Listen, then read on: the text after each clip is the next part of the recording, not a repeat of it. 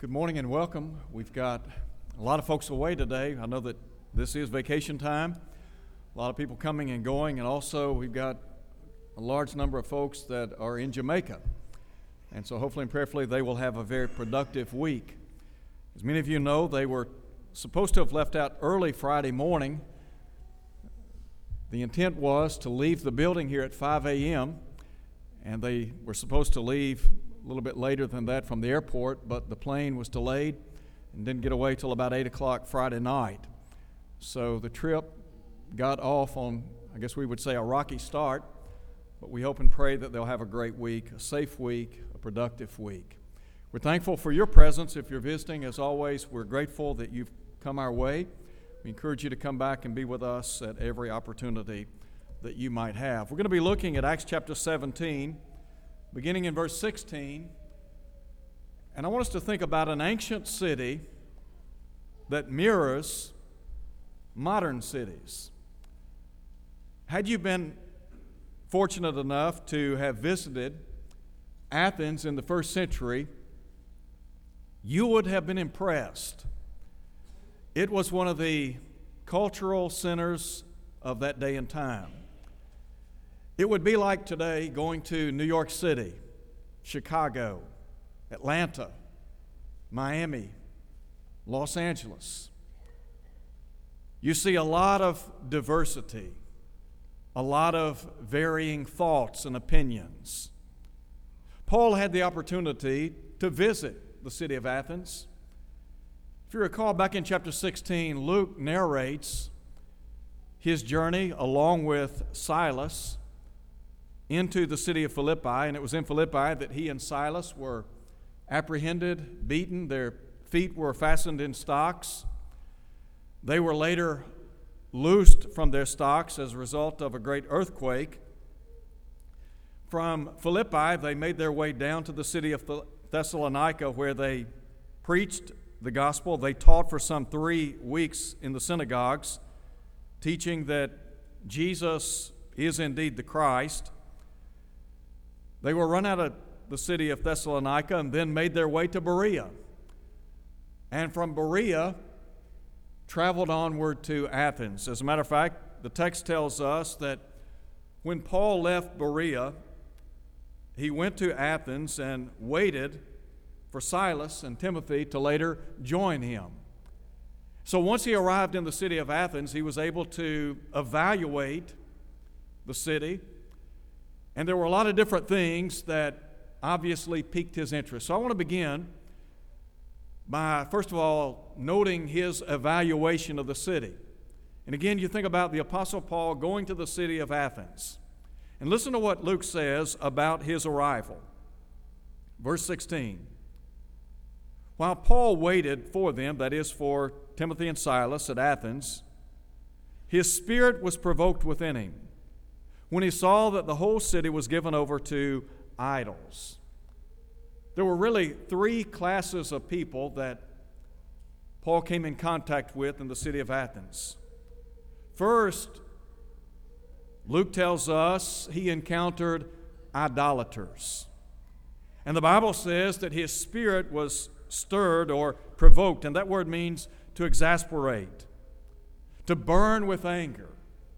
And the reason the Apostle Paul was burning with anger was because, as Luke notes, the city was filled with idolatry. Some have said that there were some two to three thousand varying idols in the city of Athens.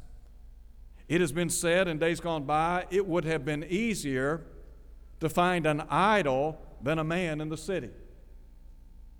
Wherever the Apostle Paul went, he was met with temples and shrines and festivals sacrifices. And so it was a city filled with rampant idolatry. And so, in light of that, I think about the world in which we live. And the bottom line is there are many cities in our country today very similar. When John closed out his book in 1 John chapter 5, he makes an interesting statement. He said, Little children, keep yourselves from idols. Did you know that there are any number of idols that have been erected by man today? Maybe not necessarily carved or graven with art or wood or some piece of, piece of steel or metal, but rather there is the God of materialism. Do you recall Jesus said on one occasion that a man's life does not consist in the abundance of the things that he possesses? How many folks in our world today have the idea that they are somebody because of what they have? There are so many people today that have literally sacrificed their soul on the altar of materialism. And Jesus understood the allure of materialism, that is, the things of this world, and you could add to that the God of money. Paul in 1 Timothy chapter 6 addresses the danger of desiring to be rich. Solomon talks about how riches make themselves wings and fly away. And the idea is that you might be wealthy today and in poverty tomorrow. You just don't know. Paul would say, Those who are minded to be rich fall into a temptation and snare, and many foolish and harmful lusts which drown men in the destruction and perdition. He said, The love of money is the root of all kinds of evil, which some men, having reached after, have pierced themselves through with many sorrows and been led astray from the faith. So, the God of materialism, the God of money, alive and well in modern day America. You could go to many cities all across this country, and you'll see folks that are bowing to the gods of materialism and money. I think also about the God of self. There are so many people in our world today, basically, it's all about them, isn't it? Everything that they do, everything that they say, everything that they think in life ultimately revolves around them. Jesus talked about how sometimes we can get we can allow ourselves to get in the way of serving him. In Matthew 6:33 he said, "Seek first the kingdom of God and his righteousness." In Matthew 16, verse 24, Jesus said, If any man will come after me, listen to him, let him deny himself. Some people are unable to follow the Lord because they bow at the altar of self. And we live in a very selfish age, don't we? And so you think about how many people allow self to take precedence in life. So they're the gods of materialism and money, the God of self the God of pleasure. This is probably the most entertainment oriented age that the world has ever seen. When you look at all of the various opportunities to enjoy entertainment in our world today. And for a lot of people, it's all about pleasure and gratification. Again, it goes back, it's all about self. Do you remember the Apostle Paul in 2 Timothy chapter 3, verse 4, talking about people who are lovers of pleasure rather than lovers of God? Aren't there people today that are so caught up in gratifying self, in pleasuring themselves, that they forget about God? It's not about serving God, it's about serving self and our pleasures, our gratifications, our wants, our needs. So, these are some problems that, quite frankly, we face in our culture today. So when the Apostle Paul went to the city of Athens, he was confronted with idolatry. It was so rampant. But then a second class of people that Paul encountered, and that would be the Israelite people. That is, the Jews, and there were Gentile worshippers or proselytes to the Jewish religion. Look at verse 17. The Bible says that Paul reasoned in the synagogue with Jews and with the Gentile worshippers, and in the marketplace daily with those who happened to be there. So there were a number of folks that believed in, as we would say, the one true living God. They were not polytheistic in their thinking but rather they had an appreciation, a deep appreciation for the one true God, the God of the Old Testament, the God that the prophets foretold and spoke of in days gone by. So you have the idolaters, the Israelite people, and then, note if you would, a third class of people, and that would be the intellectuals. That is, the philosophers of that day and time. Note verse 18. Then certain Epicurean and Stoic philosophers encountered him. And some said, What does this babbler, literally this seed picker, want to say? And the idea is, in days gone by, that there were those that would pick up bits and pieces of information, and basically they would pass it off as their own. So they're accusing Paul basically of being this way. And so they said, What does this babbler want to say? Others said he seems to be a proclaimer of foreign gods because he preached to them Jesus and the resurrection. Now, let me just pause here and call attention to these two philosophical thoughts. First, the Epicureans. They were following a philosophy that basically said what you do in life is you maximize pleasure and you minimize pain. Look, I don't know anybody that relishes pain. But for them, it was all about maximizing pleasure each and every day in life. The Epicureans, they believed that matter was eternal. They did not believe in the immortality of the soul. And then you had another group of philosophers, that being the Stoics. And the Stoics were founded by a philosopher by the name of Zeno. And they believed that the world was founded by Zeus, who was called or was the so called father of the gods and men.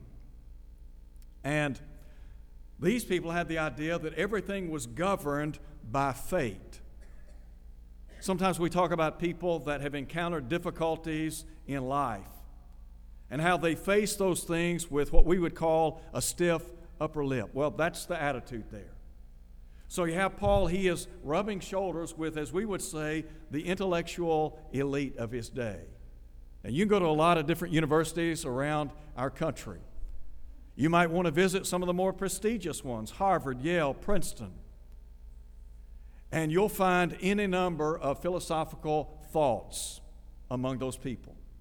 Now, the Stoics, they didn't believe in afterlife. They didn't believe in they didn't believe in the eternality of the human soul. And so the apostle Paul is confronted with these classes of people. So, in light of that, I want you to think about his education of the city. Note again verse 18. The claim was made that he was a proclaimer of foreign gods because he preached to them Jesus and the resurrection. They said, You're bringing some strange things to our ears. Now, let me just pause here for a minute. There was interest among the people with regard to the Lord. Not only was there interest, but there was an intent, in the case of Paul, to school these people, to educate them about the one true living God. And so you think about the audience of people that he was addressing. Well, varying classes of people. There are idolaters, there are people with a Jewish background, there are philosophers of that day and time. So he is dealing with people that are monotheistic and polytheistic in their thinking. Some believed in the one God, others believed in any number of gods. And yet, Paul understood his audience, his aim, preach Christ. Do you remember when he wrote to the church at Corinth? He said, We preach not ourselves, but Christ Jesus our Lord, ourselves as your servants for his sake. And so, Paul intends to introduce these people to the one true living God. So, note if you would, verse 20. In verse 20, the Bible says, on behalf of the people, we want to know what these things mean. For all the Athenians and the foreigners who were there spent their time in nothing else but either to tell or to hear some new thing. Verse 22, the Bible says that Paul stood in the midst of the Areopagus. The Areopagus was a place where the Supreme Court of Athens held their meetings. And some would say that at the summit, there were some 16 stairs that led to the summit. And so Paul is brought before a council of people. As he stands in the midst of these people, he begins to identify for them the one true living God. Now, think about this. He has a mixed audience of people, many of whom are idolaters. So, his intent is to declare to them the nature of the one true God. How do we know there's a God? If somebody were to ask you, How do you know there's a God? what would you say? And you look at Paul, here he is in this cultural city, a city that is filled with intellectualism. You've got all these different ways of thought. It'd be like going down the city of, it'd be like being in New York or Chicago or Atlanta. And somebody stopping you on the street and asking you, Is there a God? What would you say? How can we discern whether or not there is really a God? Let me tell you, there are two ways we can know there's a God. First would be from creation, wouldn't it? In other words, design demands a designer. I can look at the world and I can tell that there has to be some supreme being that brought this world into existence. Matter has not always existed. This world did not originate from evolution, some great explosion, but rather there was a divine force behind it. You remember what the psalmist said? The heavens declare the glory of God, the firmament shows his handiwork. Or what about Paul? Rather, Paul, I said Paul, or the Hebrew writer in Hebrews chapter 3, when he said, Every house is built by some man, but he that built all things is God. Somebody built the home you live in. Somebody built the world in which we live. That somebody is God. And so we can tell, we can discern that there is a God based on creation. The only other way that we can discern there is a God is by revelation. Creation, revelation. We can know that there is some divine being that brought this world into existence because, as I said a moment ago, design demands a designer. But how are you going to know anything about the nature and character of the being that brought this world into existence without revelation? Well, the fact of the matter is you can. We have to have revelation to understand the mind of God, the nature of God. What does the Bible say about God? God is love, 1 John 4 8. Well, how would I know that God is loved apart from revelation? I wouldn't know that. The Bible says that God is rich in mercy. How would I know that He's a merciful God without revelation? I wouldn't know that. The Bible says that there is forgiveness with God. How would I know that without revelation? Well, I wouldn't. But Paul said in Ephesians chapter 3 that he received revelation from God. And he said he took that revelation and wrote it down in human words, listen to him, so that when we read, we might understand the mystery of Christ. In Ephesians 5, Paul said, Don't be unwise, but what? Understand what the will of the Lord is. So there is creation and revelation. So listen now to what Luke says about Paul and his introduction of the Lord to these people. He said, Men of Athens, I perceive that in all things you're very religious. For as I was passing through and considered the objects of your worship, he said, I even found an altar with this inscription to the unknown God. In other words, Maybe there was some unknown God that they were excluding from their worship. Therefore, the one whom you worship without knowing, him I proclaim to you. God, who made the world and everything in it, since he is Lord of heaven and earth, does not dwell in temples made with hands. Nor is he worshiped with men's hands as though he needs anything, seeing he is the giver of all life, breath, and all things. And he has made from one blood every nation of men to dwell on the face of the earth, has determined their pre appointed times, the boundaries of their habitation. Let me just pause here. In the original, the idea is God made of one all nations of men. Some translations say he made of one blood. The word one here means out of. And the idea is that God created man? Yes, he did. But the human family is a result of man, isn't it?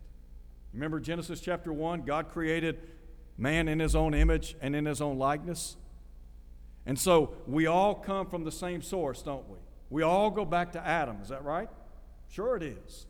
So God has made of one all nations of men to dwell on the face of the earth. We all come from the same place. We might come from different parts of the globe.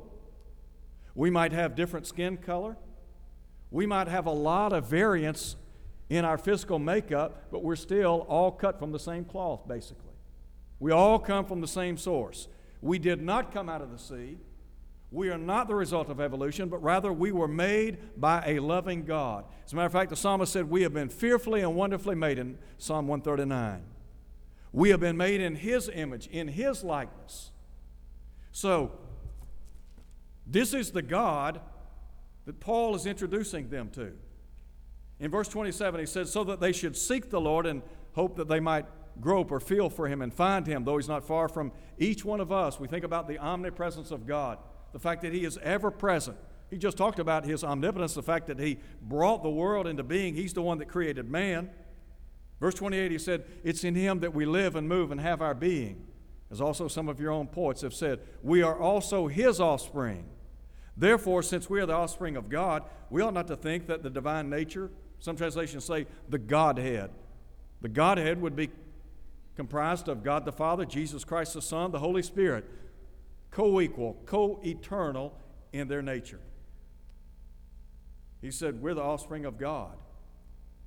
And he said, You don't need to think about the Godhead as something like gold or silver or stone or something that's been shaped by art and man's devising.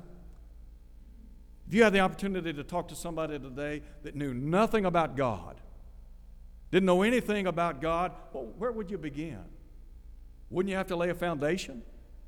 Now, there were some people in the city of Athens that they understood, they believed in the nature of the one true God, but there were a lot of folks didn't. And you think about the world in which we live, the culture of our day. There are people in our world today, they are so messed up in their thinking. They have no concept of the God of the Bible. And so we have to, like Paul, reason with them and use logic and using logic and reasoning, draw certain conclusions. There's a house, okay, somebody built it. There's a car, somebody built it. You have to use logic in dealing with people. That's what Paul did here. And his conclusion is look, God is the one that created all of this. Now, I want you to see in the third place very quickly an exhortation. Note, if you would, his exhortation. Verse 30. First and foremost, Paul says here, in summing up his lesson to those in Athens, first they needed to understand that there was a responsibility imposed on them by God. Look at verse 30. Truly, these times of ignorance God overlooked, but now commands all men everywhere to repent. Well, why, Paul? Why would God want people to turn to Him? Listen to him, verse 31 because He has appointed a day on which he will judge the world. Now, you think about that. Here were people that were worshiping any number of idols. There were some that were religious, they were monotheistic in their thinking, they believed in the one true God. Paul had sought to preach to them the fact that Jesus was indeed the Christ, the Son of the living God, that he was the Messiah, the anointed one, the Savior of man.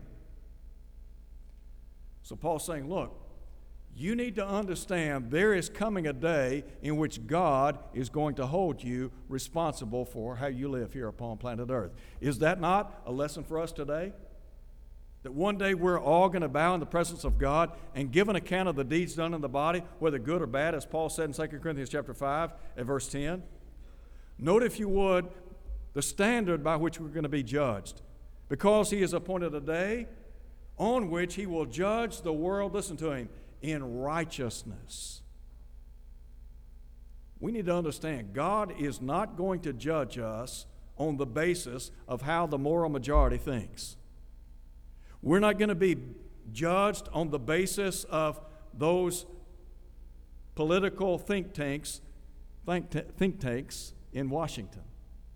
We're not going to be judged on the basis of what we think but rather we're going to be judged on the basis of the heart, or rather on the basis of the Word. And so he said, He's appointed a day in which he'll judge the world in righteousness by the man whom he has ordained. He has given assurance of this to all men by raising him from the dead. So there is responsibility, but note, if you would, the response of the people. Listen to what's said. Verse 32 And when they heard of the resurrection of the dead, some mocked. In other words, they ridiculed the idea. But then note, others said, We'll hear you again on this matter. And that is, they were reluctant to obey the gospel. But look at verse 33. Paul departed from among them. However, some men joined him and believed, among them Dionysius and a woman named Damaris, and others with them. So, Paul, he's in the city of Athens. He has the opportunity to declare the one true God. The reaction of the people mixed. Some believed, some deferred, and some mocked, ridiculed. You think about the world in which we live today. There are so many different thoughts among people. We live in what might best be described as a pluralistic age. And the idea is you do your thing, I'll do my thing. You believe what you want to believe, I'll believe what I want to believe. That was the culture of Athens, wasn't it? And what Paul was saying is look, you need to understand there is a true God. This God, whom I declare to you, you need to obey. Because when you obey him, you enjoy all of his blessings. I want to close today by simply saying this. In this day and time, the cities in which we find ourselves living and engaging in business and other activities, in many, many ways reflect or mirror ancient Athens. And so, in light of that fact, we need to know what the Bible has to say. We ought to be able to tell others about the nature of God and His Son Jesus Christ. You see, the teaching of Scripture is very plain. Jesus said, I am the way, the truth, and the life. No man comes unto the Father but by me. Luke said, Neither is there salvation in any other. There's no other name under heaven given among men whereby we must be saved. And so, if we're going to be saved, we have to be saved through Jesus Christ. He was the answer in the first century, He's the answer in the 21st century. It's as simple as that. So, what do you need to do to enjoy the blessings of Almighty God? Well, Paul said, repent. In other words, you believe Jesus to be the Son of God. Why not repent of your sins, confess His name, and be immersed in water so that all your sins can be washed away? Acts 22 16. If you'll do that, look, God will put you in the church. Acts 2 47. And if you'll be faithful until death, the promise is a crown of life. Revelation chapter 2, verse 10. If you're here, maybe you're not faithful. It might be you need the prayers of the church. Look, we'd be happy to pray with you and for you with the assurance that God will abundantly pardon. Won't you come as we stand and sing?